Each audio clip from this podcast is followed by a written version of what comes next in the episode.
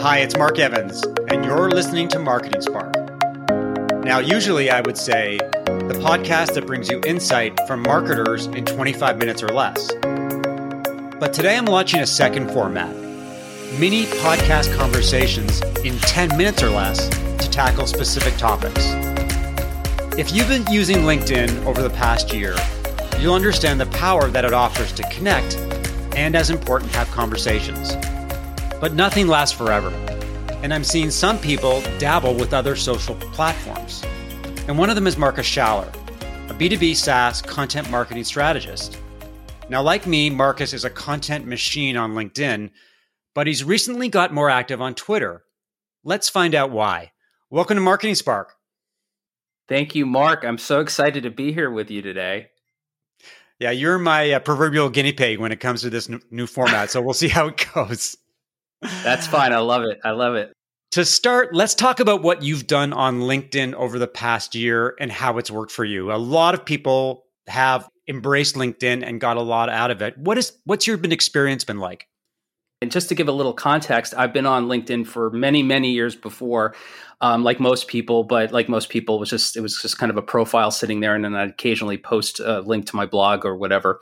And um, I always had kind of a love hate relationship with social media because I felt like I, I, was approaching it really from too much of a selfish point of view, self interest. I wasn't really approaching it from interested in other people. It was more just how do I push out my own content. And when the pandemic hit, you know, obviously all of us are kind of locked down and I'm had an opportunity to really kind of just not just rebrand myself, but start from scratch and and, and ask myself moving forward you know, at the time I was focused on SaaS copywriting. Moving forward, what would I really want to do? If, if the world's stopping, this is an opportunity for me to kind of reset.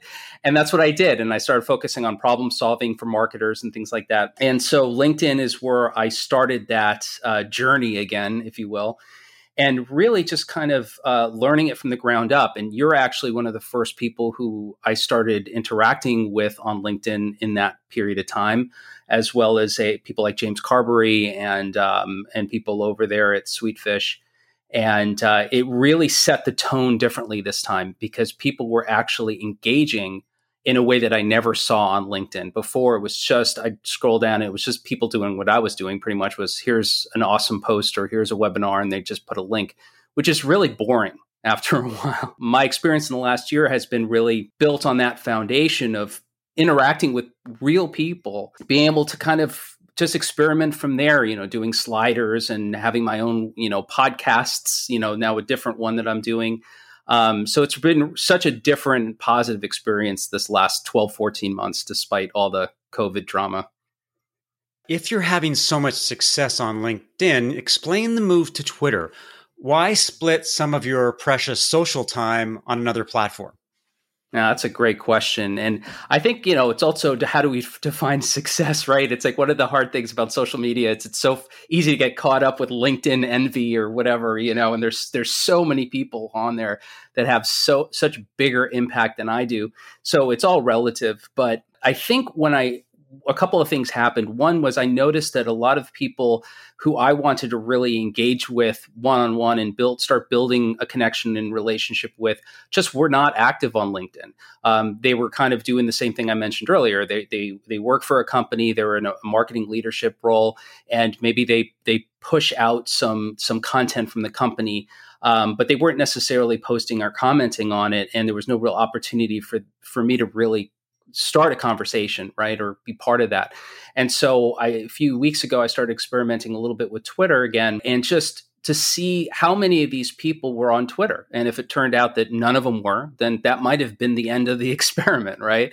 But it turned out that uh, you know enough of them were where it made sense, and and if people like yourself who I've been I call friend, you know, now for over a year because of LinkedIn. We're also on Twitter. So it's like, oh, there's something here as far as splitting my time, I kind of look at it as they're mutually supporting because uh, the first thing I started doing with Twitter was was not just putting out text posts, but kind of using Twitter in a way that kind of supports or uh, kind of adds on to my visual approach with content. Like I do these kind of goofy looking whiteboard style stick figure things, you know. And uh, you know, with with right. LinkedIn, I get to do those as sliders, right? So there's multiple panels, and that's that's awesome. And with Twitter, as far as I know, you can't do that, but you could do you know individual images. So what I've been doing is just having fun, saying, okay, well, h- how can I take those slide decks and split them up into separate tweets, right? And just enjoying what Twitter gives me that LinkedIn doesn't, and and just kind of using each each of those to build on the other. If that makes sense. It sounds like you're approaching Twitter differently than you might have in the past. Is it the fact that you're sharing different types of content, or as you say, sharing those stick figures that you like to create? Mm-hmm. Are there any different ways that you're using Twitter than what you might have done previously? Yeah, I, I think it starts with the fundamental issue that I mentioned earlier, which is your mindset.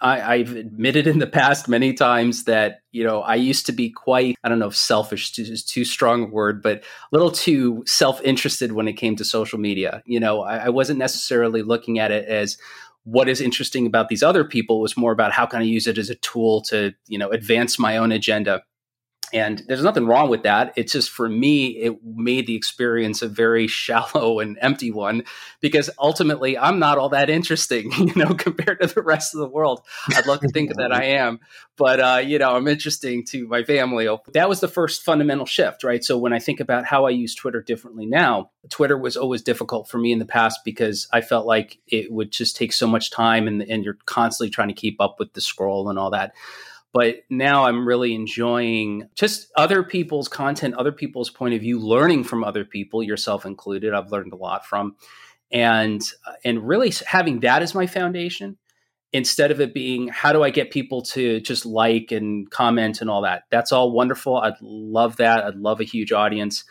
but that's kind of out of my control. What I can control is is how much focus do I put on the people that are on there, and then the second step is, you know, what do I do differently on Twitter or how do I approach that differently is really not using it as a platform for simply pushing out links to other content. Um, I still do that to a degree, and uh, and that's fine. What I'm trying to do now is really just have it almost as a self-contained ecosystem where every post I'm putting out, it's tough because it's kind of you know short, every one that I'm putting out is enough where it actually starts a conversation or offers some kind of value in and of itself. One of the questions that I have about Twitter and people using Twitter in a different way, or people who have been using LinkedIn, is that on LinkedIn, it just seems easier to connect with people, to message them, to ask for a conversation. Can you provide some insight on how you drive connections and conversations on Twitter as opposed to simply following somebody. Yeah, LinkedIn seems to be, I don't know, the tools seem to be more intuitive. Connections can be taken to the next level a lot easier. But on Twitter, I mean, maybe I'm using it wrong, but it seems like the easiest thing to do is just follow somebody. But I, I guess what I'm not doing is reaching out to people as well to ask for a conversation. Is that the trick for Twitter? That's another great question, and I, I don't know if I have uh, the, the, the right answer for that. From my perspective, though, is at this point I'm looking at it as there's kind of a bridge between either whether it's LinkedIn or Twitter and uh, what we're doing right now, or, or you know being able to reach out to Mark Evans with an email and say, hey, you know, I have a question for you, or do you know this person or whatever, where there's a relationship, right? And for me, a big part of that has been podcasting, right? So, so you know, like what we're doing right now I've met more interesting people doing my podcast over the last 12, 14 months than I have, honestly, in the last 12 to 20 years of my career. I kind of looked at LinkedIn and Twitter as, you know, first of all, how do you find people that are interesting to begin with, right? And and there's plenty of them. There's more than enough. What I do is I don't push myself to comment or like things that I don't feel like I should, like I really feel like doing that, right? So I don't want to just be like um, a numbers game where I'm just commenting like, "Hey, spot on, that's great ideas, whatever." If it doesn't hit me, I just keep going. There's enough people that post enough interesting things where it gives me the opportunity to kind of roll with that and and add something of my own perspective or ask them a question and then based on their you know if they respond to me and now there's a little bit of a conversation and and from there i might look at that individual and go, oh, you know, this person's really great at content marketing, or this person really understands this specific category. I want to talk to them about coming onto my show. And, or I have a question for them, or whatever it is, you know. So it's always kind of like taking it quote unquote offline, even though obviously most of this stuff is still internet based. But how do I take the conversation off right. of Twitter, off of LinkedIn, right? And then, and then uh, build on that however it is. And one of the things that's been amazing for me with LinkedIn, particularly, and hopefully Twitter, is it the serendipity of it. I've had just clients come, the brand new clients that I literally had on my CRM that I was going to reach out to that day in some cases actually reach out to me because they saw I, I saw them on LinkedIn, right? So you just never, or you know, you I looked at their profile right. on LinkedIn or whatever it is, right? There is that kind of rolling the dice thing, and I'm just curious. I'm interested to see how that pans out with Twitter over the next few months. Final question: Where can people connect with you on LinkedIn and Twitter? Well, the best place uh, is is actually just the marcusschaller.com website because I have the links there, but I'll give all of them. The reason I say that is my name's a little hard to spell phonetically. So it's just M A R C U S S C H A L L E R and then .com for the website. Um, LinkedIn is the same thing, just forward slash Marcus Schaller. And then Twitter at, it's different, uh, Marcus A. Schaller. A is an apple. Middle name is not Apple, but it's A. That's how you can find me. Well, thanks, Marcus, for being the, I guess, the first experiment for the new format. Oh, thank you so much. I'm I'm glad I got to be the guinea pig. Hopefully, the uh, experiment was a success. Thanks for listening to another episode of Marketing Spark. Let me know what you think about the new format, and if you enjoyed the conversation, leave a review and subscribe via iTunes, Spotify, or your favorite podcast app.